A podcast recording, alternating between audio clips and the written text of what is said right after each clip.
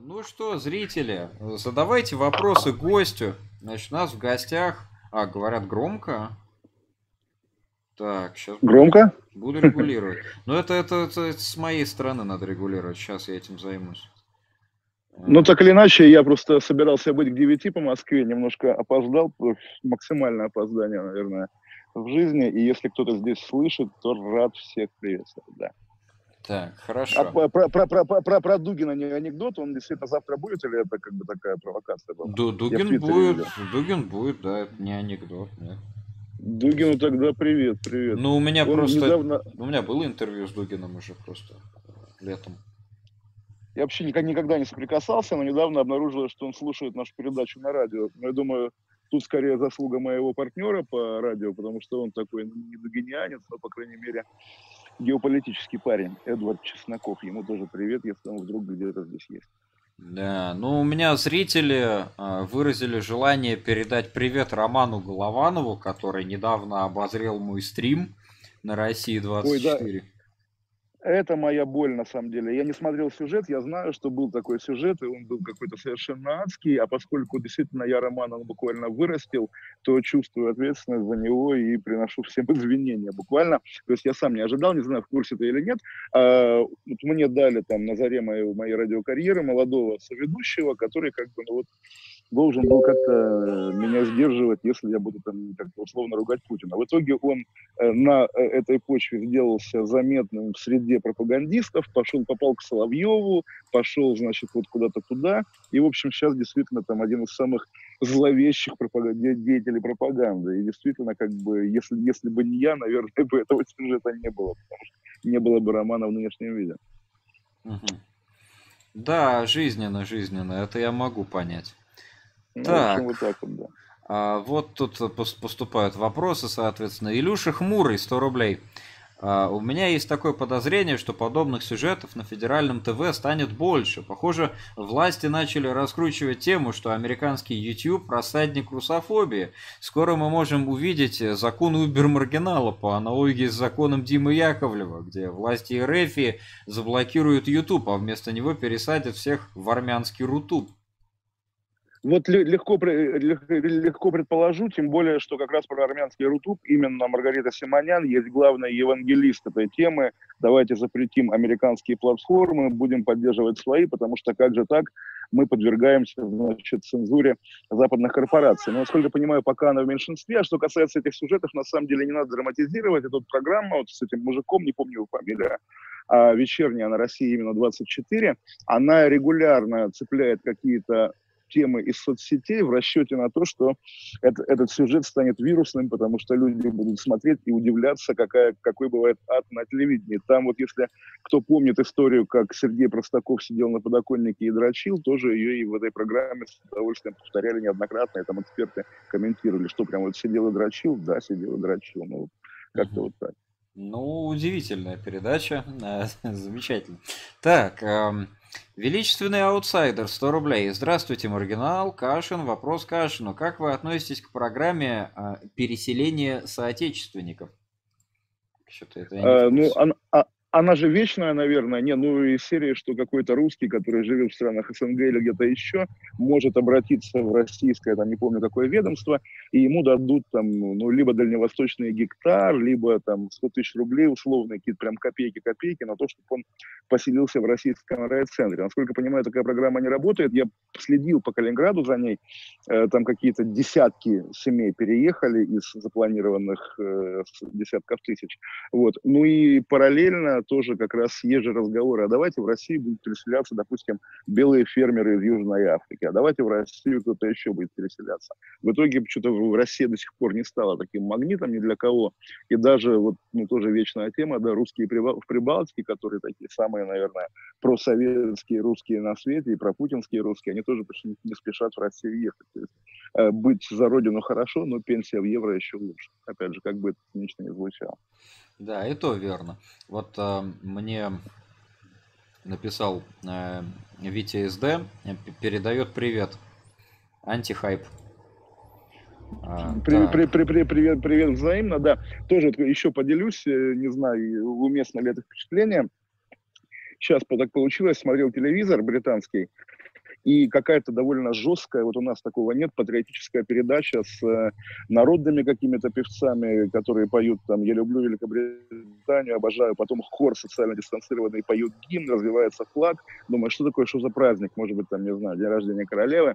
Нет, оказалось просто конкурс классической музыки, просто вот люди настолько патриоты. И как раз вот, такие вещи всегда поражают, если честно, потому что, вот, представьте, у нас там в Большом театре там, или в консерватории конкурс классической музыки, и все поют гимн Михалкова. Как-то вот, ну, вот не знаю.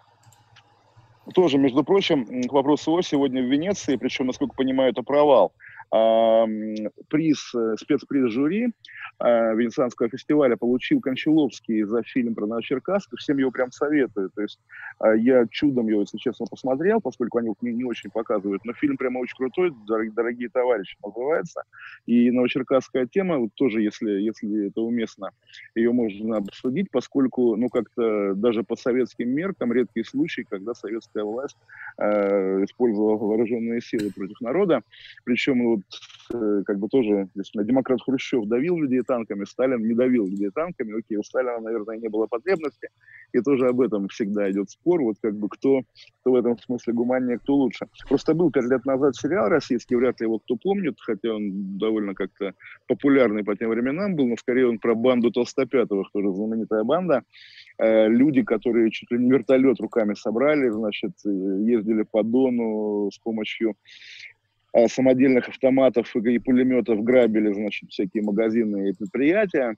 Вот. И в этом сериале э, придумали, что эти бандиты были в Новочеркасске, видели, как советская власть, значит, обращается с народом, и на этой почве стали мстить. Ну, такой трэш-сериал. А у Кончаловского прям серьезное, хорошее кино прямо вот совсем-совсем хорошая, и тоже такая тема. Меня, я, я писал рецензию на этот сериал, сказал, что ну, не сериал, на фильм Кочеловского. И там у меня была фраза, что вот он молодец, показал советскую власть не так, что там одни русские за танки, другие против танков нет, а вот просто есть народ, есть какое-то чуждое ему инфернальное зло. И комментаторы это восприняли так, как будто бы я считаю, значит, что вот народ-народ, а танки пригнали евреи и кавказцы. Я не это совершенно имел в виду, но тоже любой любой разговор на эту тему почему-то упирается э, в то, кто еврей. Да. Угу. Так. Так. Э, задавайте вопросы, дорогие зрители, спрашивайте что-нибудь. Э, давайте, вас 1600 человек. Напишите. Всем привет, все 1600 человек. Да. Спрашивают, Бетховен или Чайковский? Чайковский, однозначно Чайковский, более того, по-моему, даже вот опять же на британских музыкальных станциях Чайковский чаще звучит, чем это что, что приятно, естественно, по-человечески. Угу. Ну, то есть, э, как бы, э, важно, чтобы было такое свойство такого ушного червя в музыке, чтобы оно было catchy. Естественно, естественно, естественно. Так, понятно. Ну, Чайковский у нас э, в, в почете на канале, потому что, ну, глухих-то среди нас нету. Вот. Ну, разумно, да. Так, э, задавайте, дорогие зрители, вопросы. Так, э, так, как гость Горбачева относится? Он с ним встречался и пел даже песни все идет по плану, это правда. Пел ему, он среагировал на строчку про Ленина, что Ленина не обижай, погрозил кулаком. К Горбачеву отношусь очень хорошо, при этом, ну, понятно, наверное, здесь есть и натяжка, и попытка выдать желаемое действительно. Я действительно считаю, что как сказать, э, то, что он делал, это не просрал страну, да, и не просрал даже власть Ельцину, а сознательно демонтировал вот ту тоталитарную машину и сознательно Ельцину передавал, чтобы не, она не упала вообще куда-то в грязь, хоть, хоть какому диктатору, да, хоть куда, но вот чтобы все это дело сохранить. И э, действительно, если мы берем советскую историю, да, э, вот был Сталин, который э, до того, чтобы разгромить всю, всю оппозицию в партии, да, ну, 10 лет, по крайней мере, ему пришлось потратить. Потом, собственно, вот съезд четвертого года, съезд победителей, который он полностью зачистил, это тоже 10 лет, да, большой террор через 13 лет после, после прихода к власти, ну и, собственно, вот партийную группу, и Горбачева. Потом, собственно, он сам не удержался через, через 10 лет.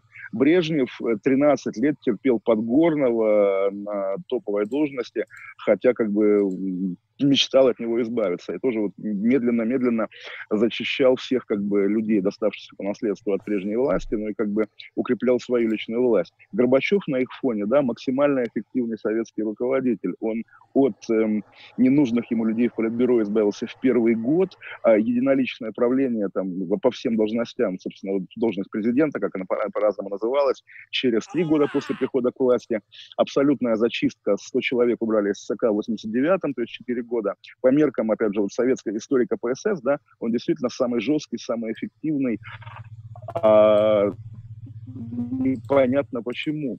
При этом, да, вот главная у него боль, наверное, главная ошибка это Борис Николаевич, которого он не разглядел, позволил ему там сделать с народным вождем и так далее. И вот я действительно считаю, что Борису Николаевичу он зачем-то помогал, потому что в каждый момент, а Ельцин, поскольку пьющий был и, в общем, был слабый политик, он неоднократно попадал в такие ситуации, из которых можно не выбраться, да, я даже не о падении с моста, знаменитом, а каких-то, ну, там, уход из московского горкома партии и куда, и.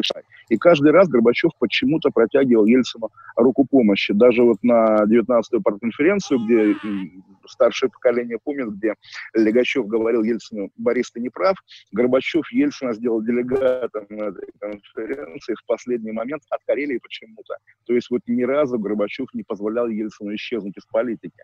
И действительно, я всерьез считаю, что вот Ельцин был таким тайным преемником Горбачева зачем-то. Я однажды пытался примерить это на Путина. Всегда помогает Навальному как-то не теряться, и если Навальный там заскучал и утратил популярность, Навального держать что думается. И даже отравление можно тоже на эту, на, на эту вернуться в Россию. Так, а, значит, у, у тебя со связью что-то происходит периодически, там начинает лагать, как бы замедляться, ускоряться и так далее? Вот э, хороший вопрос. Я у меня на 4G, но я где-то, условно говоря, в лесу, поэтому а. Может быть, действительно в глубинке британской. Поэтому. Ну, у нас действительно в последнее время на стримах вот эпидемия гостей, выходящих на связь с дачи, э, с дачного интернета. Вот, и... Не, ну, я, я честно скажу, что у меня дома, домашние не лучше. Это тоже отдельная боль. Мы обсуждали, да, нет оптового волокна, я в итоге стримы ежедневно падают, да, я в итоге купил то, что в России называлось, стало чуть-чуть получше, но иногда все равно падает. А проводной интернет полный мрак. То есть вот тоже, причем, э, я не знаю, часто ли в семьях такое бывает. Вот мы с ребенком разделились него прежний интернет верженовский, да, у меня и и э, платим за разные интернеты. Хорошо. Так, эм, вопрос. Э, за 100 рублей. Олег Владимирович, Союз архитекторов России объявил всероссийский конкурс на лучшую концепцию реиспользования мавзолея Владимира Ленина на Красной площади. Неужели началось? Вот я тоже среагировал, естественно, на эту новость. Пока она все-таки производит впечатление какой-то вот такой игры, ну, может быть, как конкурсы типа «Имя Россия» или переименование аэропортов. Вот давайте проведем такое потешное голосования. Но если правда, если будет, э, они же хотят сделать банк идей вот на будущее, да, то если там через сто лет Ленина похоронят, а у нас уже есть набор проектов. Поэтому новость скорее позитивная, хотя не очень представляю, если честно, какие идеи могут быть внесены, кроме того, что как бы сохранить. Естественно, надо сохранить это а, произведение Щусева, да, но в нем, наверное, помещение маленькое, поэтому полноценный музей не сделаешь, что я бы повесил там экран, и чтобы крутили какой-нибудь ад про советскую, советскую эпоху. Причем, наверное, не только про Соловки, но и про все до, там, до 91 -го года. Ну, как бы, что еще, не знаю. Но так здорово, дай бог, чтобы действительно, если Путин похоронит Ленина, то вот такая строчка в истории ему обеспечена. Путин боится же истории любой, да, как-то вот э, там, он относится ко всему, что там не ты делал, не трогай, да, там памятники тому же Ленину, да, там советские названия, все на свете, вот как-то он боится всего этого. Ну, вот если решится, то будет молодец, конечно. Так, Понятно. А, сейчас я зачитаю вопрос, и, значит, с этим вопросом я отойду на пару секунд. А, пожалуйста, пожалуйста. Так, эм, значит, эм, чем радио бумеров лучше развития собственного канала? А, хороший вопрос, да. Можешь отходить, я готов Отлично. говорить на эту тему на эту тему довольно долго. Но на самом деле я понимаю, что это мой комплекс, естественно, человека, там, не знаю, всю жизнь работавшего в медийных корпорациях и боящегося какой-то самостоятельной деятельности, поскольку, ну, вот канал в Ютубе, да, значит, ты уже на поле другой конкуренции, там, не знаю, и с Маргиналом, и с Платошкиным, и с Семиным, и с э, Гоблином, где-то в этом поле, наверное, ты там вряд ли станешь топовым, ну или там очень будешь стараться, нам надо как-то там, не знаю, годы на это потратить. Вот. И я не готов. То есть понятно, что любым стимулом для развития, для развития моего канала будет какое-то мое ограничение в традиционных медиа, вот, к которым я действительно привык, и может быть это такой, пенсионер, такой пенсионерский уже подход. Как у меня было с сайтом Кашин Гуру, который, собственно, э, я развивал и там даже какие-то деньги приносил до, до обвала рубля. Э, за счет рекламы буквально с баннерами. А, я развивал его только после того, как лишился там, последовательно трех работ я понимал, что рано, рано или поздно придется заниматься своим. Пока, да, бумерское радио, но все-таки, да, э, я не думаю, что среди тех, кто меня именно слушает и с кем вот у меня есть такой контакт по аудитории, это люди, которые там крутят ручку радиоприемника и попадают на мой эфир. Обычно это те, кто ходит по, по моим же ссылкам в моих соцсетей на YouTube. То есть, по сути, это мой канал, просто, собственно, который развиваю не я и который принадлежит не мне. Э, ну, не знаю, наверняка это, да, не лучший, не лучший вариант, как бы, медийного саморазвития, но, по крайней мере, по крайней мере, пока меня это устраивает. Естественно, радио, если загнется, то придется развивать свой канал.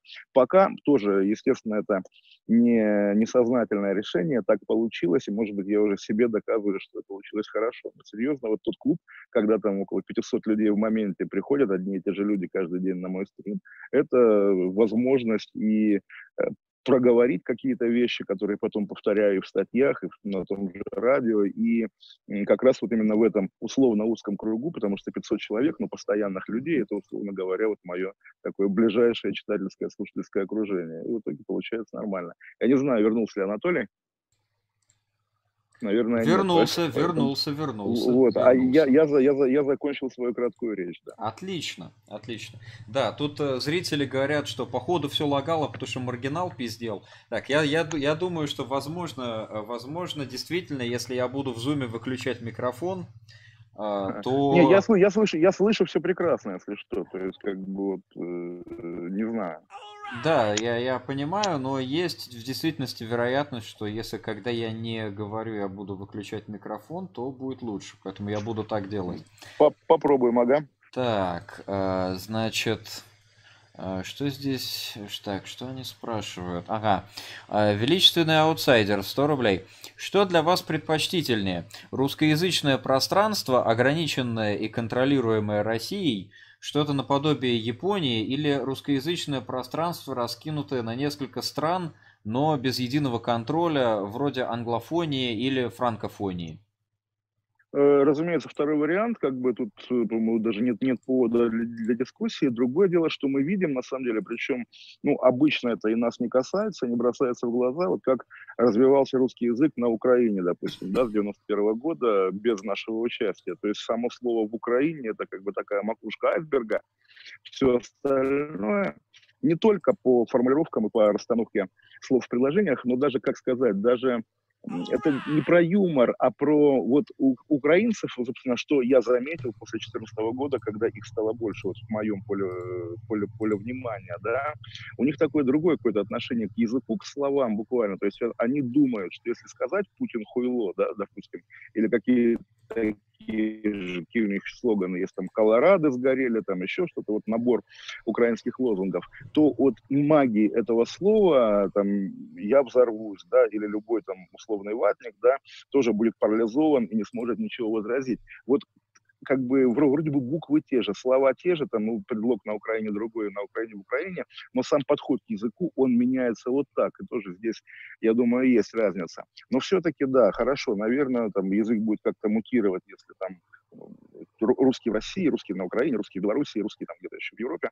Но наверняка это лучше, чем один большой русский язык, э, глобально управляемый из одного центра, как в Японии. Хотя как это сделать, как это представить, ну, в смысле, как, как, как России стать Японией? То есть, чтобы э, все нынешние там альтернативные центры русского языка поумирали, а как они умрут? Даже, опять же, даже в Прибалтике они не умирают, даже там, везде они остаются. Ну, тоже, тоже понятно, что вот отрыв от метрополии, я люблю эту историю, когда лежал в больнице в Израиле, э, сколько уже, 9 лет назад, и палата на двоих, э, со мной мужик без ноги, и я его спрашиваю, а что ноги-то нет, авария? А он говорит, авария дочь мента. Это такой фильм 89 -го года. Я понимаю, что он в 89 году уехал из Советского Союза, да, и, соответственно, на этом его языковое развитие остановилось. Ну, тоже вот я э, для себя боюсь, конечно, тоже какого-то такого отрыва, хотя есть иллюзия, что соцсети э, позволяют как-то следить за какими-то новыми словами. Но вот для меня, да, вот новые слова — это слово «бумер», которое я уже лет пять назад от Егора Просвирнина услышал, или там «кринж», который тоже явно не новое слово, и уже какие-то есть альтернативы, по-моему, «кукош», еще что-то. И вот я боюсь действительно куда-то вот туда, там остаться в каких-то десятых годах. Э, да, как бы это ладно, я периодически слышу слова, которые, ну, мне приходится прояснять периодически. Вот именно вот в Urban Dictionary заходить и э, чек, ну, чекать, что там, потому что я, например, вот ваш, вошло в русский язык слово tilt в какой-то момент. Э, ну, как бы я это, я это, я это проморгал, так скажем. Эм, да, а кринж действительно, я, например, до сих пор отчетливо помню э, ситуацию, когда я вот э, капитану Владу из, из своей конференции написал в личку там про, про, про кого это было, про... А, у меня, у меня в гостях был экстрасенс из Австрии, Значит, у меня человек спросил, значит, мое мнение о нем. Я ему ответил, кринжовый бумер и он не понял два слова из двух, в принципе. А когда это, когда это, когда это было? Сколько лет назад? Вот это надо... Э, зрители, когда, когда Виталий Воровский был в гостях, э, царствие ему, а, значит, когда, собственно, приходил на стрим, декабрь 18-го. О, четко говорят. Конец 18 -го года это был. Вот. То есть это два, это, ну, два года назад. Даже меньше чуть-чуть потому что еще не, не ноябрь, еще не декабрь. Вот. Э, так, да, конец 18-го. Вот, э, то есть совсем недавно. То есть в русский язык слово, слова кринж и бумер вошли. То есть э, где-то... Ну, года два уже точно, да. Да, да, да, всего, всего где-то mm. два года. В американском интернете они довольно давно, да. Ну, вот э, мем про 30-летнего бумера, который, собственно, ввел слово бумер в обиход, он эм, датируется примерно 17 годом, где-то так. Mm-hmm. Да, то есть вот в семнадцатом году это значит, скорее всего, это была рекламная кампания просто вирусная э, энергетика монстр, значит, на имиджбордах, а потому что это дешево и сердито взять и зафорсить мем про энергетик монстр, вот, но это не доказано до сих пор. И, собственно, вот этот вот мем про 30-летнего бумера. То есть так-то, в общем-то, бумер это бэйби-бумер. Это поколение, которое родилось между 45 да, да, да, и 60 -м. Вот. Но 30-летний бумер это вот, скажем так, верхний порог поколения миллениалов. То есть это вот старшие миллениалы. Это те, кто заинтересован в крипте, в более-менее такой оседлой жизни, такой стричь газон. То есть они все, они склонны стричь газон, как более старшее поколение, вот, но при этом торгуют криптой и вейпят. Вот. Так, эм, донаты. А, так, донатов нет, есть вопросы в чате. Так, сейчас. А, бывал ли гость в Шотландии и Ирландии? Вот в Ирландии я не бывал, даже в Северной. Причем тоже такой момент, не знаю, всем ли он известен. в Республику Ирландию из России можно попасть с одной британской визой, ну, собственно, границы закрыты, понятно, но там после карантина можно попасть. А, я с британским ВНЖ должен получать отдельную ирландскую визу. Это не оправдывает меня то, что я не был в Северной Ирландии, хочу побывать, но как-то повода не было. В Шотландии бывал неоднократно, и даже в морской юности. А главное открытие, вот, собственно, британской Британской империи, которую я пережил этим летом, тоже случайно, и скорее тоже из-за коронавируса, это Гибралтар. Не знаю, э, был ли, был ли ты там, меня безумно впечатлило, хотя казалось бы, что такого, но при этом, а, когда вот в такую стандартную средиземноморскую местность, там, с соответствующими там и видами, и едой, и растениями, и климатом, а, воткнуты британские почтовые ящики, телефонные будки – светофоры таки, с такими же кнопками, как в Лондоне, ну, собственно, и люди англичане там живут. Немножко вот э, рвется шаблон, э, маленький очень э, как регион, город, не знаю, как это даже правильно назвать, собственно, одна гора там стоит, и вокруг горы вся эта деятельность происходит. И, собственно, э, это тоже меня впечатлило, опять же, вот как люди умеют продавать всякую ерунду. Э, везде написано в путеводителях, что это единственные в Европе дикие обезьяны там живут, а и то, что я я не пропал? Э, нет, то, что нет, я нет. видел, то, то, что я видел э, этих обезьян, как-то они не очень производят впечатление от диких, потому что, ну, там их прикармливают, они живут на каком-то фиксированном участке этой горы, и, в общем, скорее это вот такой просто открытый зоопарк. Я не думаю, Спасибо что если бы люди как-то не поддерживали этих обезьян, они бы там выжили вряд ли. Но, собственно, при этом англичане считают, что это дикие обезьяны, но, но окей. Вот, и, да, Гибралтар, он, собственно, даже поинтереснее, наверное, чем Шотландия. А в свою очередь тоже, чем Шотландия, я прямо больше люблю гораздо Корнуэлл, который примерно такой же по открыточным видам, но менее попсовый, что ли, и как-то более приятный. То есть он от, от Лондона поближе, конечно же, но не уступает Шотландии, мне больше нравится. Тоже был смешной момент, заодно поделюсь, я уже кому-то рассказывал, по в своем стриме. Э, однажды вот как раз в Корнуолле, в, в замке, который, собственно, понятно, отель, отель в старом замке, значит, э, услышав нашу русскую речь, подошли как бы люди, хозяева отеля оказались. И типа вот у нас тоже ребенок там возраста моего, как бы вот там типа привет, Вася, э, подозвали этого ребенка, вот поиграй с мальчиком мальчиком. На что мой, в общем, коммуникабельный парень отвернулся, уткнулся как бы лицом в диван, типа не хочу с ним играть, ну окей, все. Потом оказалось, значит, правильно не хочет, потому что этот, этот замок, там действительно русская жена, английский хозяин, какое-то главное капище саентологов британских, вот, э, и набор каких-то довольно адовых историй, то есть там у них есть какой-то, как бы при этой семье художник не очень хороший, но которого они каким-то образом опекают, купили ему Астон Мартин, он его разрисовал какими-то ромашками. Вот, ну, в общем, какой-то такой элемент фильма ужасов, то есть мой, мой, мой Нил почувствовал, как бы, вот, что что-то не так сильно до меня, до того, как я стал там гуглить про, про эту семью. Вот, извините, отвлекся, да. Да не, интересная история все равно. А, так, а, спасибо Erat Demonstrandum за 7 а, подарочных подписок. Очень благодарю. Так, э, значит, идем дальше. Вопрос Кашину. Как давно общались с Парфеновым? Какие намедни больше нравятся? Старые телевизионные или новые ютубные? Что хотели бы дополнить про сюжет новых намедни, про вашу историю с нападением? А, значит, история такая. С Парфеновым общался, просто э, легкий ответ вчера. При этом, э, ну, так совпало, что общался вчера. Так, откровенно говоря, мы, ну, одно время были очень прямо близки и общались непрерывно, сейчас гораздо реже. То есть я даже не знаю, с чем это связано, либо с географией, либо все-таки, наверное, с политикой, потому что, ну, Парфенов гораздо более либерал, чем я, и я думаю, там даже какие-то есть всегда люди, которые говорят, ой, что, что с этим Кашиным а, общаешься или хвалишь его, он же там фашист, он за Крым наш, там еще что-то, поэтому как-то с поним... У меня с Гребенщиковым также, то есть тоже одно время, не то что были близки, но, по крайней мере, регулярно поддерживали контакт, а в какой-то момент, поскольку он совсем какая-то Украина, то как-то уже всего стало меньше. Естественно, это не отменяет того, что я его по-прежнему люблю, там последний альбом слушал все такое, но, по крайней мере, вот. А сюжет, э, если честно, на медне в целом, вот новые ютубные не смотрю. И как бы, не знаю, не рассказывайте Парфенову.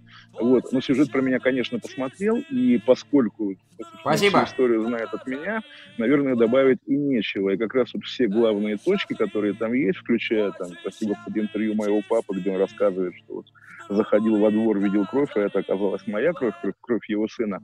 Э, это тоже вот те, те, те моменты, которые бы я сам добавил в этот сюжет, а они там и так есть. То есть в этом смысле действительно такой хрестоматийный, отличный сюжет. Если кто вот там в целом интересуется моей историей, то сразу отправляю вас к Парфенову в в намедне, не намедне же называется уже, да, это просто 2010 год, сам бренд намедне у него отобрали.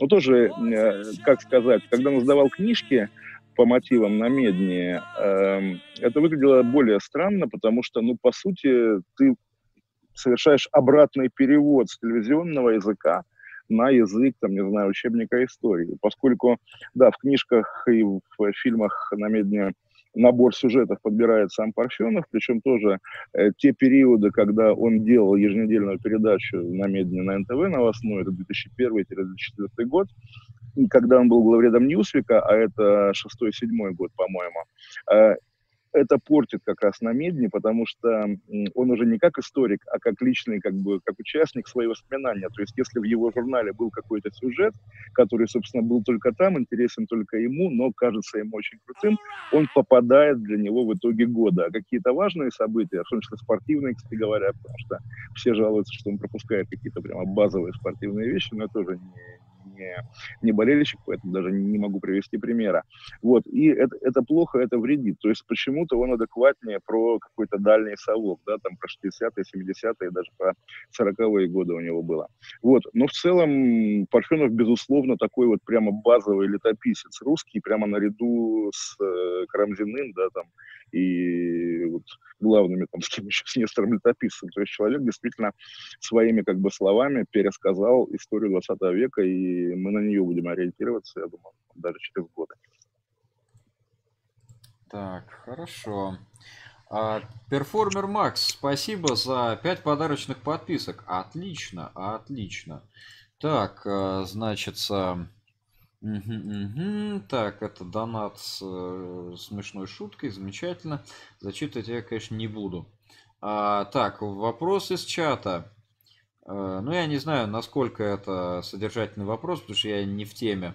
Вопрос гостю. Что там с Певчих, которая сопровождала Навального? Говорят, она знакома с чуваком, который спонсировал э, Навального и ФБК. Эм, э, я ждал вопроса, и эта тема, то есть я сейчас объясню, о ком речь. Эта тема меня вот реально уже неделю заботит, причем с разных сторон. Э, тоже смешной момент, на самом деле, я вот именно на ней, на, на певчих, обратил на это внимание, что сейчас лучшее алиби для кого угодно, да, для человека, которого могут подозревать, вот, допустим, в отравлении Навального.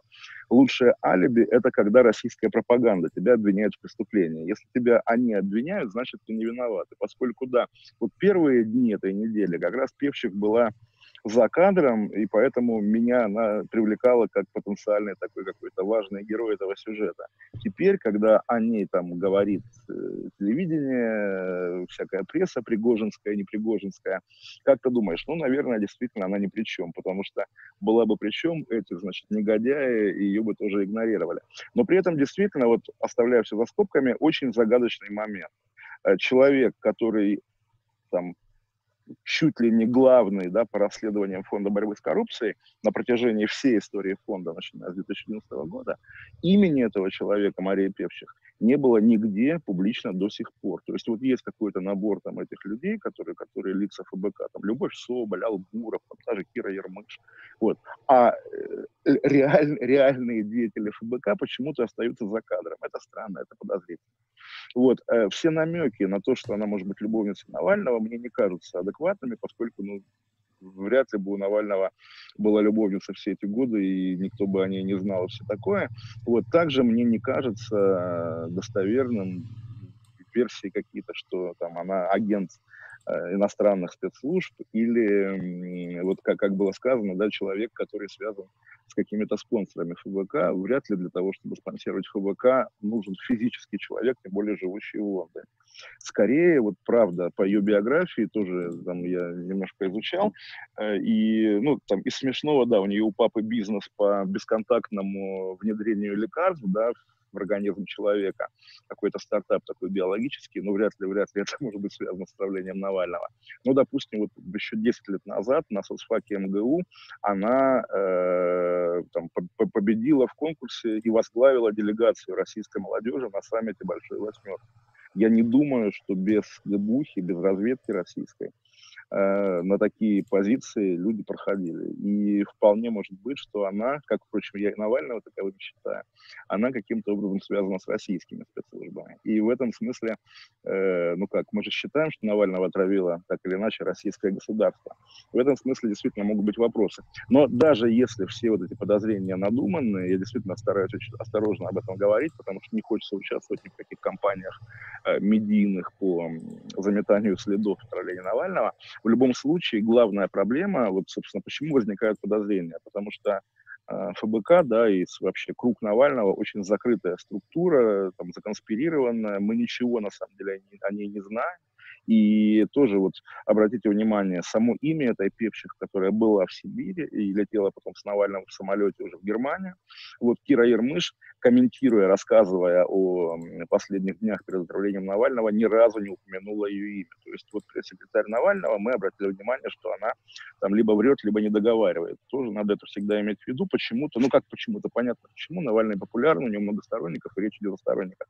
Но люди слишком некритично воспринимают информацию, исходящую от, э, от навальнистов и от окружения Навального. А надо все подвергать сомнению. Здесь как раз вот мы поймали за руку Киру Ермыш, которая утаивала от нас важного человека. Вот на самом деле пока это, наверное, единственный как бы документальный итог э, истории с Марией Певчих. Так, а вот тут в чате вкинули сетап для шутки, которую я долгое время очень хотел пошутить. Значит, тут спрашивают, как Олег относится к последнему высказыванию Захаровой про Вуйчича. Значит, ну я могу сказать, что я не могу поверить, что как бы, Захарова могла себе позволить порекомендовать Нику Вуйчичу скрестить ноги, как Шерон Стоун в основном инстинкте. Нет, ну э, это, это правда, более, более того, там двухсерийная история, на самом деле, в первой серии, в общем, каким-то образом поучаствовал, как мне кажется, я. То есть, действительно, ну, важный момент тоже, это был вечер субботы. И вечером субботы, я думаю, ну, там, и я выпиваю, сейчас нет, но как бы на той неделе да. И никто не мешает той же Захаровой сидеть там, не знаю, с бокалом коньяка, допустим, и читать социальные сети. И я запостил фотографию Вучича вот на этом стульчике перед Трампом, действительно смешная фотография. У Трампа массивный этот стол, Вучич сидит как наш ходивший ученик. А, и Захарова пришла в комментарии, и написала ха-ха-ха, картинка как евроремонт в Гуантанамо или что-то еще в таком же духе, тоже какая-то такая шутка. А потом, видимо, она, продолжая там смеяться над этой картинкой, уже у себя разместила фотографию Вучича в сочетании с Шерон Стоун. И, ну, тоже окей. А двусмысленность положения человека, да, поскольку как бы у тебя работа, что на самом деле буквально сидеть в Фейсбуке и как бы человеческим языком излагать на нем официальную позицию российского МИДа. Но если ты чуть чуть увлекаешься этим человеческим языком, то в итоге, да, кто-то обижается. И Вучич, очевидно, обиделся, потому что в дальнейшем, да, был такой шквал событий, да. Вначале министр обороны Сербии сказал, что это недопустимо, потом сам Вучич сказал, что это недопустимо, потом созвон Вучича и Лаврова, и, наконец, э, заявление Вучича, что перед ним извинились и Лавров, и лично Путин. А чтобы Путин как-то особенно за кого-то извинялся, я не думаю, что он как-то очень хорошо вообще знает, кто такая Захарова, следит за Захаровой, а тут ему пришлось краснеть, наверное, за Захарова. И все подумали, что, все подумали, что, наверное, сейчас ее уволят. Но прошло уже сколько дней, ее не увольняют, и, может быть, может быть, действительно, там где-то внутри власти это считается большой дипломатической победой России, поскольку, как бы, да, скандал, но по итогам скандала тот же Вучич, ругая Захарову, постоянно теперь оговаривается, что мы Россию любим, мы ближайшие союзники, значит, никто нас не поссорит, вот, и в итоге, как бы, все закончилось хорошо. Ну, а так-то стиль российской власти, стиль ее публичного поведения, это, конечно, повод для отдельного разговора. Ну, как бы, при этом, да, ну, реально же смешно сидеть, учишь, ну, чего ж там, как бы, вот тебя пригласили, протокол, да, ты президент Сербии, но сидишь как какой-то клерк непонятный, ну, тоже вопрос. Так, хорошо. Идем дальше. Так, так, так. Ага. Э, как гость пишет, когда не хочется, а надо? А, нет такого, ну то есть, наверное, это там какой-то рецидив морской юности, когда тоже нет такого, чтобы не хотелось, вот тебя вахта, ты должен быть. Поэтому тьфу-тьфу-тьфу, вот есть график писания текстов, и открываешь файл, садишься и пишешь. Нету никакого этого самого, это работа. Так, хорошо. Вопрос. За какой партией в современной России стоит следить и поддерживать? Поддерживать точно никого не стоит, безусловно, потому что вся партийная система заточена на имитацию в интересах исполнительной власти, не партийной, да. И тоже важный, важный момент, я считаю и везде писал, что одна из партий, ключевая, наверное, оппозиционная партия, это как раз фонд борьбы с коррупцией, просто она не оформлена как партия, но и ее поддерживать не надо. А так, ну, собственно, для скорее лузов, да, вот новые партии, которые Кремль создает для оживления а, предвыборного ландшафта, поскольку, да, старые партии уже, там, КПРФ, ЛДПР, не работают, да, а Единая Россия, по сути, вообще нет. То есть, как бы, я думаю, там и бренд будет ликвидирован в ближайшее время единородовский. Но вот новые партии, Прилепин недавно меня впечатлил, опубликовав список старых лимоновцев, которые Нацболов, которые вступили в его партию, в партию «За правду», тоже, естественно, абсолютно кремлевскую, там, спонсируемую интересным человеком, Бабаков фамилия, публичная информация, он там заместитель, по Прилепина, он там на Украине у него энергетический бизнес, и солнцевская группировка его связывает, в общем, человек такой серьезный, а, и, естественно, он гражданин Израиля, как полагается, в общем, такой праздничный человек, там, десятых годов нулевых. Вот, э, также смешной момент. Есть вот в этом же ряду с Прилепинским есть партия, которая называется «Новые люди». Это партия создателя косметики Фаберлик.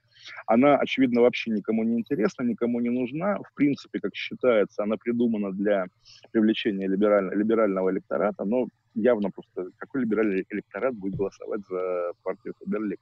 И если вы видите в социальных сетях э, чей-нибудь пост, причем самых неожиданных людей, которые пишут, вот там не интересуюсь политикой, но случайно посмотрел там программу партии «Новые люди», дико интересно, очень хорошо, будьте уверены, это буквально такой платный пост утконос. Э, эта партия, чем интересно, она действительно готова платить всем налево и направо за то, чтобы они ее просто упоминали в соцсетях, в итоге выглядит и дико, и неубедительно. Ну и тоже вот наши знакомые старые из ЖЖ нулевых годов, она не очень сейчас гремит, но она тоже в этом ряду, партия называют прямой демократии, да, партия танчиков, собственно, вот создателя или там администратора игры э, Мир танков, да, Слава Макаров, там Тимофей Шевиков, известный многим, пресловутый Тарлит, а вот они как-то тоже пытаются быть одной из этих новых партий. Ну, тоже представить себе будущую Госдуму, в которой уже вместо Зюганова и Жириновского Прилепин, этот мужик из Фаберлика и, и люди из станчиков, ну, наверное, но тоже вряд ли это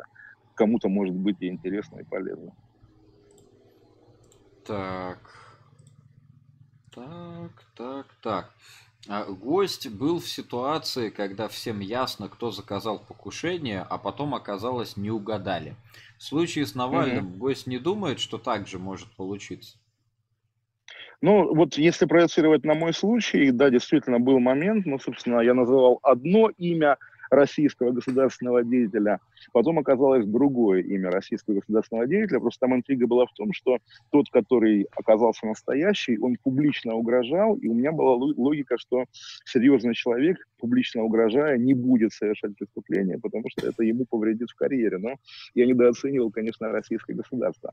Здесь по Навальному на самом-то деле нету вот такого перебора имен. А кто его конкретно отравил? Да? Пригожин там или Путин, или Сечин, или Собянин? Непонятно. Все говорят, государство, государство государства. Поэтому такой ситуации, когда мы думали на Васю, а это Петя, здесь нет, пока не прозвучал ни Петя, ни Вася, но в финале все равно это будет государство. Кто еще мог отравить?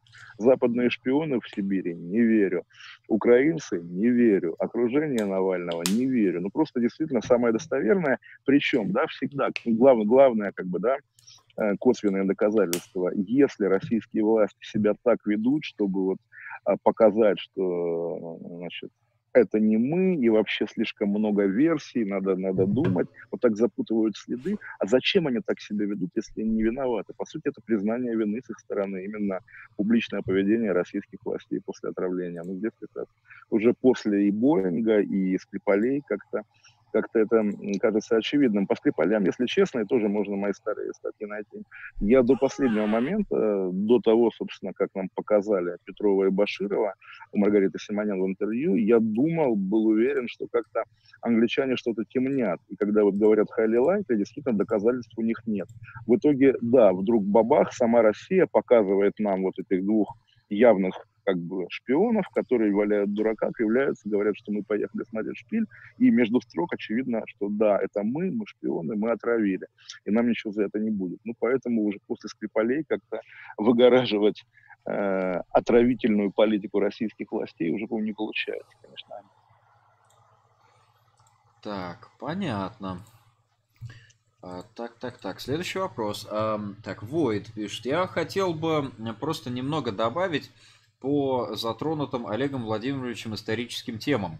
Съезд победителей и оппозиционность Кирова – это же миф хрущевского времени. Да, да, те труды... конечно, не, не об этом речь, да, да, естественно. Да, те труды историков-архивистов, которые я читал, рисуют Кирова обычным, блеклым, послушным сталинским аппаратчиком, чья смерть сыграла большую роль, чем вся его жизнь. Сейчас говорить про съезд 1934 года в контексте оппозиционности довольно кринжово.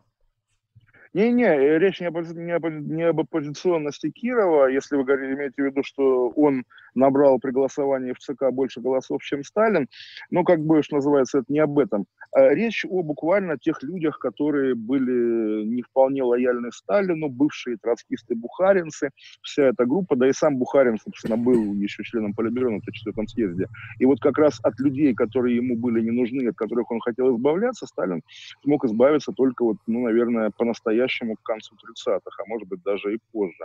Ну и тоже там, Троцкий из страны был выслан в 29 году, да, получается. Тоже как раз по, по скоростям Горбачев, по-моему, все равно абсолютный чемпион. А, а про Кирова согласен в целом, конечно, абсолютно такой там второй, там, не знаю, кто, Молотов, Жданов, вот такой типичный сталинский соратник, ничего оппозиционного, ничего не сталинского. Так, хорошо. Идем дальше. Так, так, так. Э, в Украине недавно приняли закон об отмене так. обучения на русском языке в школах. Почему Россия никак на это не реагирует? Ну, вы знаете, тоже, вот я уже, если честно, даже не слежу. Этот же закон уже постоянно, как бы, каждый год такая новость. Приняли закон, закрывают русские школы, в итоге никто их не закрывает, ничего не взрывается. В Таджике, фу, в Туркменистане, вот в Гурбангулы-Берде Мухамедовском с этого года, причем под предлогом коронавируса, закрыли все русские классы во всех школах. И как раз тут посольство России выразило озабоченность мелкими буквами в сдержанном очень заявлении маленьком, там два абзаца на сайте посольства. Тоже в стране, где ну, не так много, но хватает русских, производится буквально политика языкового геноцида. Но поскольку эта страна как бы союзник России, вот Россия, Россия себя так ведет. В плане защиты интересов русских за границей, конечно, Россия очень слабое государство, оно просто вот нет у него такого органа в голове, чтобы, что называется, бить колокола и э, там, спасать своих. Ну, как-то тоже уже все к этому привыкли, все живем. При этом тоже вот смешной момент, я не знаю, насколько он уместен, по ассоциации э, мой знакомый, давний знакомый Илья Яшин, да, ныне там известный навальнист, ну, оппозиционный политик, когда он был совсем молодой, он с группой соратников э, ездил в Минск на демонстрацию оппозиционную, и их, причем там в перемешку и журналистов, и активистов российских, арестовали на 15 суток. И вот они вернулись и мне рассказывали, меня это впечатлило, вот такие обычные, да, российские московские либералы. И вот приходит там, ты сидишь в белорусской камере, приходит к тебе там надзиратель, что-то тебя хамит, а Яшин ему отвечает, ты мне не хами, мы ядерная держава, если что, мы тебе покажем. То есть вот как в россиянине, даже не обязательно в таком этнически русском или чувствующем себя русском, просыпается это чувство, это всегда интересно, всегда приятно, даже, даже, даже в Яшине, да. Так, так, так, так. А долго ли Олег работал по специальности? И Олег не работал по специальности ни дня, но не считая там какой-то практики во время получения образования. То есть, получив диплом, я там через пару месяцев собрался и переехал в Москву работать в газете. Как бы все. Ну и при этом я уже учась работал в газете. Поэтому как раз мне, ну, по-человечески всегда неловко, когда меня спрашивают о каких-то морских делах, э, как, как специалиста, я совершенно не он. И более того, откровенно говоря, когда ты заявляешь э, на учебе, ну, как бы не, не письменно, но в смысле декана предупреждаешь, что вот там я работаю в газете и не планирую быть моряком. К тебе требования, на самом деле, делают, делают, делаются ниже. И, в общем, э, это был, ну, как сказать, повлекло за собой, ну, довольно либеральное отношение ко мне при окончании вуза. Наверное, гордиться здесь нечем, но, по крайней мере, тоже так есть. Так, хорошо. Э, зрители, задавайте вопросы, а то на донатерах одни Петросяны, то есть тут целая страница донатов, и они все состоят из текста по типу э, «Не зачитывай предыдущий донат», «Не зачитывай следующий донат», «Не зачитывай предыдущий донат», «Не зачитывай следующий донат». Буквально страница э, как бы вайпнута. Я, не, конечно, спасибо а, за а, деньги. А, а люди, люди, люди разные, да, или нет? А нельзя определить. Я пользуюсь DonatePay, там нету привязки к Twitch аккаунту. И платежку показывает только если PayPal пользуются. А, в общем-то, люди, которые из России донатят по 100 рублей, это обычно не PayPal. А, так. Так, э, задавайте вопросы в чате, что ли. Ага, ага. Какие есть у Кашина, какие идеи есть у Кашина по поводу новой книги? А, нет, э, книга, ну, не сказать начата, в смысле какие-то страницы уже написаны, но при этом я рассчитывал на карантин, и, естественно, все, все надежды не оправдал.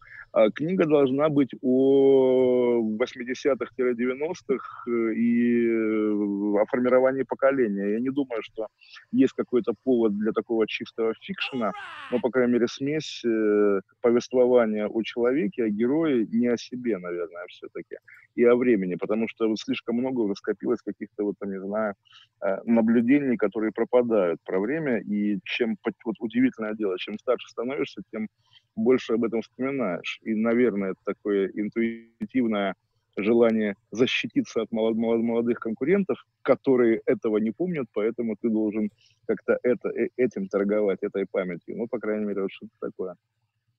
Рабочее название, кстати говоря, книги, да, «Общество памяти», это правда. Так, хорошо, вот подоспели вопросы. ПП «Адский огонь», 100 рублей. Что помешало подослать особых врачей на помощь Навального? Может, это давление на Россию в плане Северного потока? А, слыхал, Трамп сжиженный газ хочет продавать. Ну, тоже Северный поток про него говорит, тоже говорит пропаганда в этом контексте, что вот, да, люди, пытавшиеся отравить Навального, пытались сорвать достройку Северного потока-2. При этом мы также видим, что Ангела Меркель, которая как бы, да, там выражает озабоченность по отравлению Навального, также довольно жестко настаивает на том, чтобы это отравление не влияло как раз на Северный поток, чтобы он был. Жиженный-то газ нормально, да, все хотят жиженный газ, и тоже мы наблюдаем, что какой второй поток южный, или он по-другому называется, он же пустой стоит, никто ничем, никто ничего оттуда не поставляет, потому что, в общем, на том направлении газ уже никому, получается, не нужен. Ну, дело такое, да, Россия, наверное, слишком, слишком ориентирована на, на углеводороды, наверное, это, наверное, это еще при, принесет ей какие-то несчастья и неудачи. Ну, по крайней мере, даже вот те 20 лет, которые мы прожили на нефтегазовой сытости, наверное, тоже не, не, что называется, не пустяк. По крайней мере, вот до 20 сытых лет непрерывных у русских, в общем, никогда не было, кроме путинской эпохи. Так, хорошо. А, в каждые лет пять в РФ есть знаковые медийные проекты, от афиши до медиазоны. А что сейчас, а что завтра? Ну вот да, я тоже, мое как бы наблюдение за этим оборвалось на медиазоне, потому что вот новые эти а, условно культовые издания, которые возникают, сейчас вот э, мод, модно любить, хотя ни одного текста не прочитал, а, но понимаю, что, наверное, тексты там хорошие, важные, интересные. Холод, точка медиа, да, журнал Холод, который раз где-то в месяц выдает по такому большому-большому фичеру про, там, не знаю, там, маньяк где-то в Сибири, или там мужик кого-то убил, там, и что-нибудь такое, какую-то русскую хтонь. Вот. Но тоже не, не уверен, что это адекватно нашему времени. Наверное, наверное, телеграм-каналы, хотя, может быть, это тоже уже мой дефект восприятия, ну, что называется, вот раньше там были коммерсант, потом афиша, потом медиазона, а теперь вот низы, наверное, хотя это, конечно, довольно стыдно все. Так, так. Квод Эрот Демонстрандум ломает таблицу. 100 рублей. Следует ли уважа... а, следит ли уважаемый гость за современной русской литературой? Как ему новость о том, что Елизаровской земле дали нацбест? Заслуженно ли? А, ну, как сказать, если честно, «Землю» я не прочитал, к Елизарову отношусь как к писателю хорошо, как к певцу похуже. Вот, и просто тоже как раз эм, ну, во-первых, Нацбез, да, как вот, собственно, партийная премия, такая вот настоящий антибукер, такая противоположная тусовка, э, изначально группировавшаяся вокруг, если помните, Виктора Топорова покойного. Нацбез, в принципе, и должен давать, давать, давать премии вот буквально Елизарову, да, он образцовый писатель для этой тусовки. И я помню, когда сам был в жюри Нацбеста, тоже уже сколько, 9 лет назад, я, к сожалению, причем сознательно понимая, что э, поврежу но проголосовал против Елизарова, он тогда не получил за прекрасную книгу мультики. А дали премию Быкову, который как раз насбестовскую тусовку не любит, поэтому даже не приехал на, на церемонию. Вот, и поэтому, да, «Земля», не знаю, насколько она хороша или плоха, наверное, хороша, я просто бумажную не смог купить, а онлайн читать не хочу именно Елизарова, потому что хочу и хочу его листать. На, как, какой бы книга ни была, даже если она слабая, провальная, она заслуженная по совокупности всей карьеры Елизарова. Он, конечно, абсолютно насбест русский писать. Так, хорошо. Так, хорошо. Не знаю, да. Ага. Да, я пытаюсь понять просто, что у меня постоянно микрофон улавливает, когда я не говорю, потому что у меня тут mm. скачет вот эта шкала, я на нее отвлекся. А, так, обезьяна с литаврами, 100 рублей. Как Кашин справляется с ПТСР после беседы с Панасенковым? А, не, ну поскольку беседа была маленькая и не лично, я понимаю разницу между телефонной, там, между скайповой и личной беседой, вплоть до того, что, ну, когда ты понимаешь, что он, разговор может закончиться дракой, ты, наверное, иначе себя ведешь, чем если там самое жесткое это бросание трубки. Но я не ожидал, действительно, э, ну, как сказать, не агрессии, ну как, я, я его назвал фриком, он взорвался в ответ. А, не ожидал настолько, да, жесткой беседы по, в общем, пустяковому поводу. И еще есть такой нюанс, я тоже о нем рассказывал, и чем знаменитее Панасенков, тем это уже делается моей попыткой примазаться к знаменитому человеку, но все же, причем в этой беседе он тоже на это сослался, а тема такая довольно личная. Был э, очень хороший, там, я его очень любил, и он умер год назад, э, редактор журнала «Власть» Максим Ковальский, который почему-то Панасенкова, еще молодого историка, очень ценил. И всегда а, молодого историка, пишущего, естественно, только на тему Наполеона, всегда Ковальский сватал э, в коммерсантовские издания Панасенкова вот каждый год, вот представляете, вот такой хороший парень написал, значит, историю про то, что Кутузов был мудак, э, буквально. Вот. И в какой-то момент э, к юбилею войны 12 года э, Ковальский отправил его ко мне, чтобы мы с ним вместе написали статью о том, как готовится юбилей.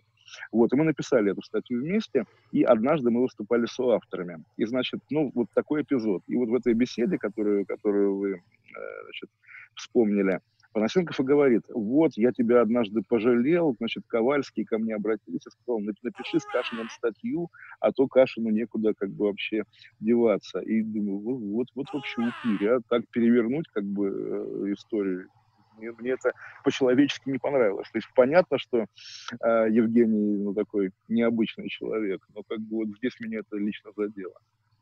Поскольку речь идет, да, об умершем и очень как бы дорогом для меня редакторе. Э, случается такое. Так. Mm-hmm.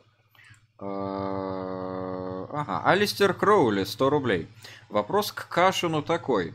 А отсматриваете ли вы ролики на канале Навального? Тут Маргинал недавно говорил, что он агент ФСБ по косвенным признакам, и что он пиздит по КД, э, ну, то есть постоянно в каждом ролике.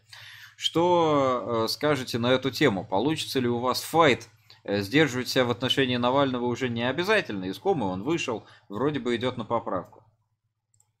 Ну, вот, на самом деле, откровенно говоря, еще когда он лежал в коме, я написал как раз ну, в одной из статей, что то, что его могло отравить ФСБ, совершенно никак не отменяет, что он может быть агентом ФСБ. ФСБ к своим агентам совершенно небережно относится, и если надо, она, конечно, их устраняет. Поэтому здесь как раз нет такой последовательности. Ролики я не смотрю, я просто не, не любитель э, смотрения, да, и такого расходования времени. Я читаю посты, сопровождающие расследование. Наверное, я многое теряю, потому что, да, я знаю, что главное в роликах. Но при этом о, о том, что Навальный много уже лет работает в интересах государства, в интересах силовой части власти, я об этом говорю открыто уже последние несколько лет, а он меня однажды назвал Мурзилкой в ответ на это.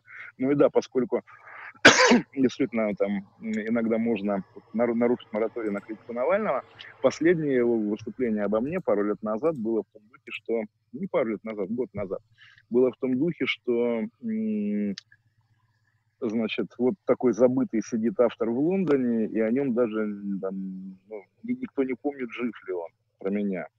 Теперь, когда мы не понимаем, жив ли Навальный, тут есть, наверное, повод позлорадствовать, хотя злорадствовать нехорошо, естественно, тем более в такой ситуации. Нормально, да. Так, идем дальше. А, Лоэн Грин, 100 рублей. Что Олег думает об э, Игоре Валентиновиче Мальцеве? Пересекались ли они в «Коммерсанте»? Эм, тоже я упомянул Ковальского, и мы последний раз виделись, я к нему ездил на, ну, не на операцию, он ездил на операцию в Германию, я его ездил навещать, он жил на улице Лоенгрина в Мюнхене, как сейчас помню, поэтому Лоенгрин вам отдельный привет. Игорь Валентинович Мальцев э, тоже моя боль, но уже по-другому, что называется. В «Коммерсанте» мы как раз не пересекались, по-моему, совсем. А, вот, э, в первый мой заход я был молодой журналист, а он был какой-то там начальник. Во второй он был главред автопилота, и автопилот как раз закрылся при мне, и, собственно, он быстро из коммерсанта исчез. Но мы при этом лично где-то в промежутке между этим познакомились и подружились, поскольку он тоже учился на моряка лет за 30 до меня, да, и как бы, ну, типажно, наверное, похожие люди, и выпивали неоднократно, он же там специалист по спиртному, по виски. Вот. И он, конечно, был э, такой важной фигурой глянцевой российской журналистики 90-х, наверное, даже, и в меньшей степени нулевых. И это было давно. И, наверное, для любого журналиста, который там сегодня на гребне, сегодня там и деньги есть, и популярность, и там, работа, это важная история, урок, урок, да, когда человек, ну, там, с годами, там, когда уже тебе за 50, за 60, э, журналист э, в прошлом успешный, оказывается не востребован, не нужен, э, при, при этом семья, здоровье, и вот куда деваться, как быть, а привык хорошо жить, и в итоге ты обнаруживаешь себя блогером, который пишет вот буквально эту заказуху про партию Фаберлик там, или про плохого Навального, э, работает на Кристину Потупчик, и, в общем, как-то э, впал в абсолютное ничтожество. И действительно, вот такого рода сюжеты всегда э, на меня производят впечатление, что вот а где гарантия, что со мной не будет так же? Я такого действительно очень боюсь. Тоже я не раз ссылался и готов еще раз, вряд ли там аудитория то же самое, Э, на фильм «Старый нуар» американский послевоенный, называется «Аллея кошмара». Фильм про циркачей, но при этом я воспринимаю его как фильм про журналистов. А, коротко, совсем без, без какого-то этого самого перескажу. Начинается он с того, что молодой амбициозный фокусник в бродячем цирке э, видит, э, значит, ну вот, есть такой номер, да, ур, ур, уродец, некто заросший, деградировавший, там, страшный мужик-дикарь, да, каждый вечер при публике отгрызает э, значит, головы живым цыплятам. Вот. И э, он спрашивает э, старого клоуна, а что это такое вообще? А клоун говорит, ой, ты знаешь, это был великий циркач, но потом как бы у него жизнь немножко, немножко не заладилась. Вот теперь он, да, ездит с нашим цирком, ему дают день бутылку виски, он ее выпивает, и, будучи пьяным, откусывая, значит, эти головы цыплятам. Потом, значит, весь фильм «Судьба этого молодого фокусника», который достигает вершин, потом падает и, значит, превращается в какого-то бомжа, находит бродячий цирк и приходит, говорит, вот я фокусник, я умею показывать такие фокусы, такие. А хозяин цирка говорит, погоди, фокусы, ладно, но вот есть гениальная вакансия, от тебя вообще ничего не нужно требовать, не требуется, будешь у нас жить, вот тебе бутылка виски в день, надо будет от, откусывать голову цыплятам. То есть, собственно, и вот как раз, да, вот э, Неужели все журналисты старые рано или поздно должны превращаться в такого человека, который откусывает голову цыплятам. Я этого очень боюсь, и Игорь Мальцев для меня символ такого, такого карьерного избытка, потому что человек был на вершинах, теперь он на дне. Так, понятно. А, Алистер Кроули, 100 рублей. Одного отравили, другому голову пробили, но оба друг друга называют мурзилками и провластными подпевалами, а третий вообще из страны уехал и все равно конспирологических позиций придерживается. В этом все российское общество, к сожалению, даже за пределами РФ. By the way, а к Минаеву ВК, как Светову? Э, с Минаем в добрых отношениях, э, при этом, ну, естественно, как прозаика его не очень высоко ценю, как вы понимаете. А Минаев важная фигура современных медиа, но тоже вот важная-важная. Минаевский эскварь, конечно, это тоже такое превращение российской журналистики, когда был э, эсквайр нулевых годов Бахтина, и, ну, вот из него сквозило, да, такое, что эти люди, которые его делают, журнал и есть как бы самые умные, самые главные, самые там какие угодно люди в современных российских медиа. То есть если они там, не знаю, делают какой-то там э, были приколы, там, стихотворение, составленное из цитат Путина, да, это гениально, потому что это гениально, да, или а, вот там, а помню, еще у них была такая подборка, вот дорога там Краснодар-Сочи стоит там 2 миллиарда рублей. Какой бы толщины было бы дорожное покрытие, если бы эту дорогу делали из черной икры, из фуагра, из золота, ну, в таком духе. Вот. А Минаев в Эскваре, да, это как раз воспроизведение какого-то условно крутого журнала, который который, даже если в нем все гениально, и там этот будет Цой на обложке, журнал при этом крутым не кажется, а кажется вот именно ну, тем же, чем, наверное, любые какие-то условно провластные проекты. Странный странный, конечно, эффект. Может быть, эффект восприятия. А какой еще был вопрос про Минаева и про кого я, я забыл? И про Светова. А, про Светова. К Светову другое отношение, в смысле, более простое, наверное. Э, он очень долго да, э, боролся за то, чтобы какая-то вот взрослая пресса его замечала. Потому что действительно доходило до смешного, когда вот идет отчет о митинге, показывают всех по дождю, всех выступающих, а Светова не упоминают, потому что его имя не на слуху, никто его не знает. И в итоге, да, его имя стало на слуху, он стал знаменит, э, о нем пишут, но в итоге, да, все уперлось в уголовное дело по педофилии и в довольно адские скандалы в либертарианской партии. И вот вопрос, да, что лучше, быть скандальным и одиозным, либо быть э, никем не замечаемым, тоже, наверное, вопрос. Но в целом я к нему с симпатией отношусь, хотя, если честно, его попытки быть вот таким именно политиком для народа, который постоянно подчеркивает, там, я за русский народ, как бы, вот, я за освобождение России от этих оккупантов, как бы немножко другой язык, чем у обычных либералов, поскольку это явная игра, а игра, игра в таких вещах всегда чувствуется, поэтому скорее отношусь к нему как к политику со скепсисом. Так, ну, Светов э, приятный в личном общении, но... Да, конечно, конечно. Взгляды Взгляды не айс, конечно. При этом он не, не либертарианец же на самом деле. Вот, то есть он себя им называет, но он гораздо левее, по-моему. Ну да, ну тут такой момент есть, что либертарианцы анархического типа, они все-таки прежде всего анархисты, а потом уже все остальное. Mm-hmm. И поэтому, поэтому получаются сентенции по типу вот у коммунистов замечательные идеалы, но просто методы неправильные и так далее. Так, как Кашину русский кукош. Я не знаю, ты знаешь вообще о таком мероприятии и так далее, ну просто... А, я, ну, если это ирония про русский кутеж, да. то я, естественно, ничего про него не знаю, кроме того, что он был, и я обращался к ним с видеообращением. Это та новая пост Егора просвирнинская молодежь, которая, наверное, как-то воспитана либо им, либо его какими-то последователями, но соответственно, уже потом ушла в какое-то свое плавание, там, условно, люди, э, окружение политика Романа Юлимана или окружение издательства «Черная сотня». Симпатичная молодежь, хорошая, и, ну, на самом деле, что такое правая молодежь была в моей молодости? Да, это были, условно говоря, скинхеды. Э, правой молодежи, которая там хорошо одета и хорошо зарабатывает, читает книжки и мечтает о, о национальном государстве, тогда не было. Да, теперь есть, я думаю, это хорошо, и дай бог, чтобы таких людей было больше в нашем спектре политическом, потому что тоже стандартный молодой интеллектуал, политизированный там еще 10 лет назад, всегда либерал, да, теперь уже нет, хорошо. Ну, если бы люди, став э, более респектабельными членами общества, еще взгляды не поменяли на либеральные почти Ну вот это, это, это, это, конечно, пугает, как всегда, да. То есть тут проблема в том, что, конечно, э, как, как бы это не по-бумерски и по, э, скажем так, по-красконовски не звучало бы, но капитализм он по-своему вот так вот затягивает, и э, человек внезапно обнаруживает себя либералом.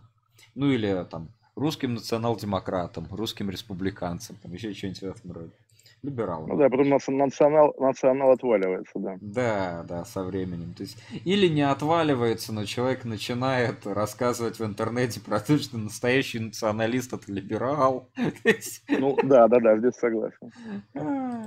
Так. Эм, и при том, кстати, да, опять-таки, тут еще я, я добавлю.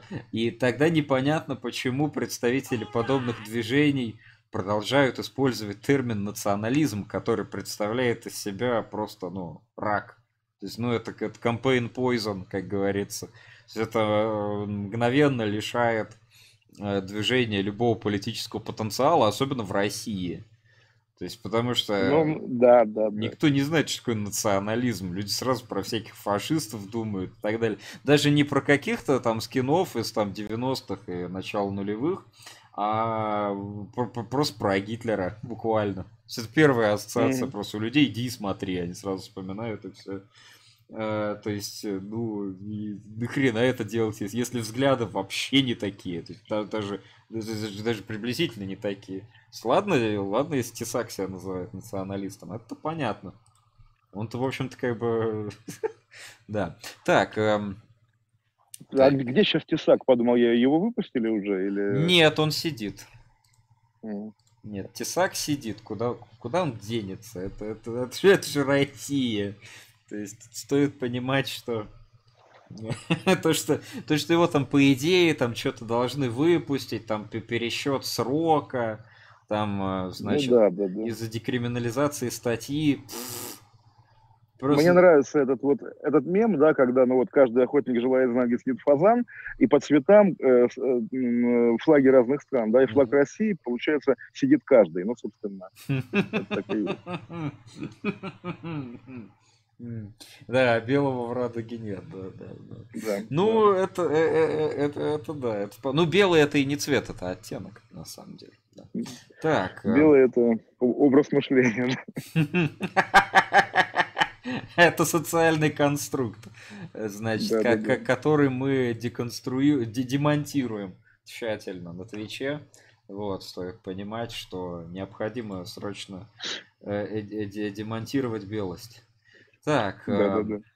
так, так, так, э, угу, так, это Беларусь, так, Сисян, понятно, отлично.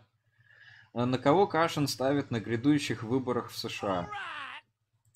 Я болею за Трампа, но, но реально по ощущению велик риск Байдена. Хотя меня все отговаривают, говорят, нет-нет, значит, у Байдена шансов нет. Что-то я сомневаюсь, что позволят Трампу на второй срок пройти. Вот поэтому вот так. Я не знаю, как э, ставка ли это, то есть э, я болею за одного, верю в другого. Ну, как бы, вот так. Угу. Ну, тут э, просто, на мой взгляд, вот эти массовые всякие восстания, грабежи, они обеспечивают победу Трампу, особенно учитывая, какие меры он сейчас начал принимать. То есть он запретил преподавание расовых теорий, э, значит, э, в государственных службах, то есть просто исполнительным mm-hmm. указом. Значит, здесь вот недавно Сармат это разбирал на стриме. То есть он сказал, mm-hmm. что там законопроект, там не пройдет, это не законопроект. Это Трамп просто подписал указ и взял сам его утвердил. А в Конгрессе недостаточно левых, чтобы э, наложить вето на этот исполнительный указ. А, ну, да, дай бог, дай бог, конечно. Это... Трамп это здравый смысл. А, вот, да. Ну, то есть, я не знаю, насколько это здравый смысл, но просто вот в плане своего маркетинга он, я думаю, что может вполне сейчас э, выстрелить просто на волне. Ну, просто как э, law and order candidate, как говорится. Это, это да, всегда да, да. прокает на самом деле. У, у, меня, у меня же, ну, как и у многих, да, Facebook, вот русский интерфейс, да, и автоматом все посты переводятся на русский. Uh-huh. И посты Трампа переводятся закон и заказ, да, всегда, потому что law and order, да. Закон и заказ. Да. Да, ну там говорят, что, конечно, будет какая-то машина с пересчетом. Вот мне в чате про это. Да, голосование по почте, да, голосование по почте. Есть такое. Но я просто считаю, что э, понятное дело, что если, если принимать во внимание там возможность фальсификации и так далее, то победить вообще кто угодно может. Тут mm. дело, дело, дело не в этом. Я, я, я имею в виду, за кого проголосуют в действительности. Вот, а значит, э, то, то, что там могут э, нарисовать Байдена просто в итоге, ну, как бы, да, тоже возможно. Ну и, соответственно, возможно, реакция на подобное решение. То есть там как бы, люди тоже просто так сидеть не будут, ну, на руках, как говорится, сидеть у себя. Так, mm-hmm. эм, угу, угу. так, так, так, так, так, так, так, так, так. Ага. 1984, эм, 100 рублей. Э, кого из русской журналистики сейчас стоит читать? Так, э, да, кого стоит читать из новой журналистики? Ну, тоже вот э, есть набор медиазоновских авторов, которых я по инерции могу назвать, как бы там условно Сологуб там и так далее, Максим Слопов в «Медузе», Черных в «Коммерсанте», но понятно, что это у меня инерция, тоже восприятие во многом и тусовочного, наверное, из прошлых лет. Попробуйте реально вот из того, что интересно новое, холод.медиа, который я уже сказал, что ни одного их текста не читал, но по всем ощущениям это какая-то очень как бы качественная, хорошая, интересная работа. Другое дело, что вот мне, наверное, как потребителю она вообще не нужна, да, тут там, зачем мне Э, там на 100 экранах читать историю, которая умещает, умещается в три строчки, там вот был маньяк, его не ловили 20 лет. Окей, если вам интересно, читайте, да. А так, что были прямо имена, имена, не знаю на самом деле. Ну вот даже, даже фигуры, которых мы считаем политиками, тот же Светов, это политика или это медиа? КАЦ, КАЦ, который делает, извините, ежедневно эти видео, гремящие сейчас в Беларуси, да, удивительный феномен КАЦа в Беларуси, это как концерты каких-то групп в Японии. Вот, ну, тоже я и это журналистика считаю. Но я тоже не могу сказать, что мне интересно, интересно видео КАЦа, поэтому скорее уклонюсь от ответа. Хорошо. Так, я сейчас зачитаю вопрос и опять на пару секунд отойду. Mm. Вопрос гостю. Сейчас с высоты прожитого опыта, если бы не нападение, переехал бы в Англию или другие не связанные с личной жизнью события не смогли так сильно повлиять на переезд? Не, я, я думаю, в любом случае все бы в это уперлось за границу, потому что одно, одно дело нападение, другое дело вся политическая история, как бы. Я думаю, рано или поздно, не рано или поздно, там, чем дальше, тем больше там людей, которых я знаю по Москве, будут жить за границей. Уже и так слишком многие живут, просто это такое движение течения. Э, другое дело, что тоже сложись как бы личная жизнь иначе. То есть, если бы там не было жены, которая, у которой работа в каких-то странах, да, наверное, я бы сейчас жил там, не знаю где, Прибалтике, в Германии, в какой-нибудь в Праге, в каком-нибудь работая медиа условно эмигрантском, да, и, ну, типа Радио Свобода, да, и это бы мне вредило, конечно же, поскольку втягивало бы вот в орбиту этой американской политики в Восточной Европе. Просто тоже наблюдаю людей, которые из обычных московских журналистов, работая там, превращаются либо в оголтелых э, русских имперцев-националистов, в ужасе от того, что там творится на радиосвободе, либо наоборот в абсолютных, как это назвать, ну, может даже куколдов, которые считают, что да, Россия должна платить и каяться. И, в общем, ни, ни то, ни другое меня не привлекает, не радует.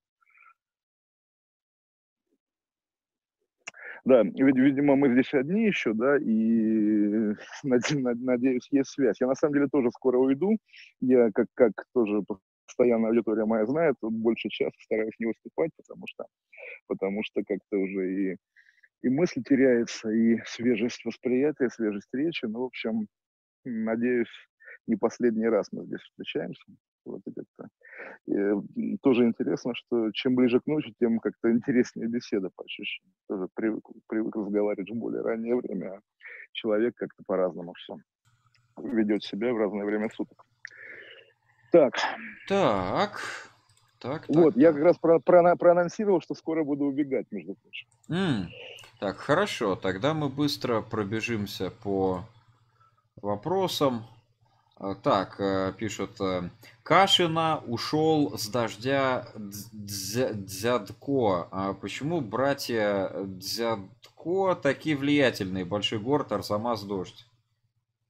Но удивительное дело тоже, ну, как, как, как сказать, не, эм, есть в Москве как бы влиятельные там интеллектуальные, интеллигентские кланы, которые восходят еще к 20-м годам. Вот буквально э, семья Дзитко тот случай, потому что их там пра-пра кто-то там, Цви, Фри, Фри, Цви Фридлен, да, был видным деятелем партии большевиков при сталинизме, да, соответственно, дедушка Феликс Светов, известный диссидент, мама Зоя Светова, известная журналистка из 90-х годов и ныне такая официальная правозащитница. Ну и, соответственно, они. Но при этом, как, бр бр братья работают, да, действительно, что, Арзамас, что ли, говно какое-то? Нет, Арзамас хороший проект. Поэтому здесь сочетание, да, вот этого, этой клановой системы и действительно объективных факторов. То есть есть тоже какие-то менее талантливые люди из талантливых семей, которые как-то, у которых что-то не взлетает. Ну, собственно, а вот Дедков здесь совпало. Да, и меня здесь э, дождя действительно он убрал, как бы довольно в хамской форме. Вот, ну, как бы было бы странно, если бы, если бы не убрал. Так, так, понятно. Почему Путин э, не см... Я думаю, это последний вопрос э, можно на сегодня. А почему Путин, э, несмотря на долгие годы, которые он мог наблюдать Лукашенко, все-таки решил его поддержать. С одной стороны, конечно, казалось бы, что Лукашенко некуда деваться, и он должен будет, э, наконец, пойти на интеграцию, но факт очевидной психической нестабильности Лукашенко как-то проходит мимо нашего президента. Не получится ли так, что мы поддержим людоеда, людоед оправится, а мы ничего не получим? А если он еще и проиграет, то это же вообще э, как бы, плохо будет именно так и получится, очевидно, да. При этом вот мы говорим, совершенно правильно говорим о психической нестабильности Лукашенко, но особенности психики Путина тоже здесь нужно иметь в виду. Я не знаю, может быть, конечно, упрощаю, но окей, Путин, как мы понимаем, там, из его биографии, из его там ну, публичной даже какой-то активности, да, он воспитан немецкой культуре. То есть самое главное, там, какое-то культурное впечатление его молодости, это работа в ГТР, соприкосновение с немцами, до сих пор он и по-немецки любит говорить, и с какими-то немцами в добрых отношениях и так далее. И вот такая, что называется, превратно понятая немецкая дисциплина, да, когда есть инструкция, и вот надо ей жестко следовать, даже если вокруг рушится мир. И здесь, я думаю, тут случай. У Путина есть абсолютное неприятие Майдана, да, абсолютное неприятие каких-то условных революций, да, и он всегда будет ставить на действующую власть, даже если действующая власть омерзительная, прогнившая и так далее. Помимо все-таки, помимо вот этих уже событий, да, на улицах Минска, в предвыборный период все-таки да, Россия имела множество шансов поддержать других кандидатов, которые были не просто пророссийскими, а как Бабарика работали в российском бизнесе, буквально принадлежали России. Россия эти все варианты абсолютно проигнорировала, потому что, ну, как я это понимаю, для Путина было бы кощунством да, ставить на оппозицию в такой стране, потому что нет-нет, мы всегда должны держаться за действующую власть. Вот этот порядок, он порядок превыше всего буквально орднунг. Ну, Ой, у меня еще наушники садятся, поэтому надо срочно бежать. Так, хорошо, хорошо. Ну, это как раз последний вопрос был. Да, вот они пропищали. Благодарю да, за участие. Так, да. Тоже благодарю, спасибо и прошу прощения, что так долго шел. Действительно, сегодня немножко планы изменились, и был не везде даже связь. Да, без, без проблем. Вот. Зато аудитория собралась как раз к приходу. То есть, ну, прекрасно. Удобно. Спасибо. Э, вот, Всем... супер, спасибо огромное. Да, дай бог не последний раз. Мне приятно было очень. Да, благодарю. Всего доброго. Спасибо. Счастливо. Так, отлично поговорили. Мне все понравилось. Вот. Э, как всегда, хорошо. Жалко только, что недолго. Вот. Жалко только, что недолго. Деньги не плати, деньги не плати, деньги не плати, не деньги, деньги не плати, деньги не плати, деньги не плати, не деньги. А сейчас танцуем, а сейчас танцуем. А сейчас не плати, деньги, не плати, не деньги.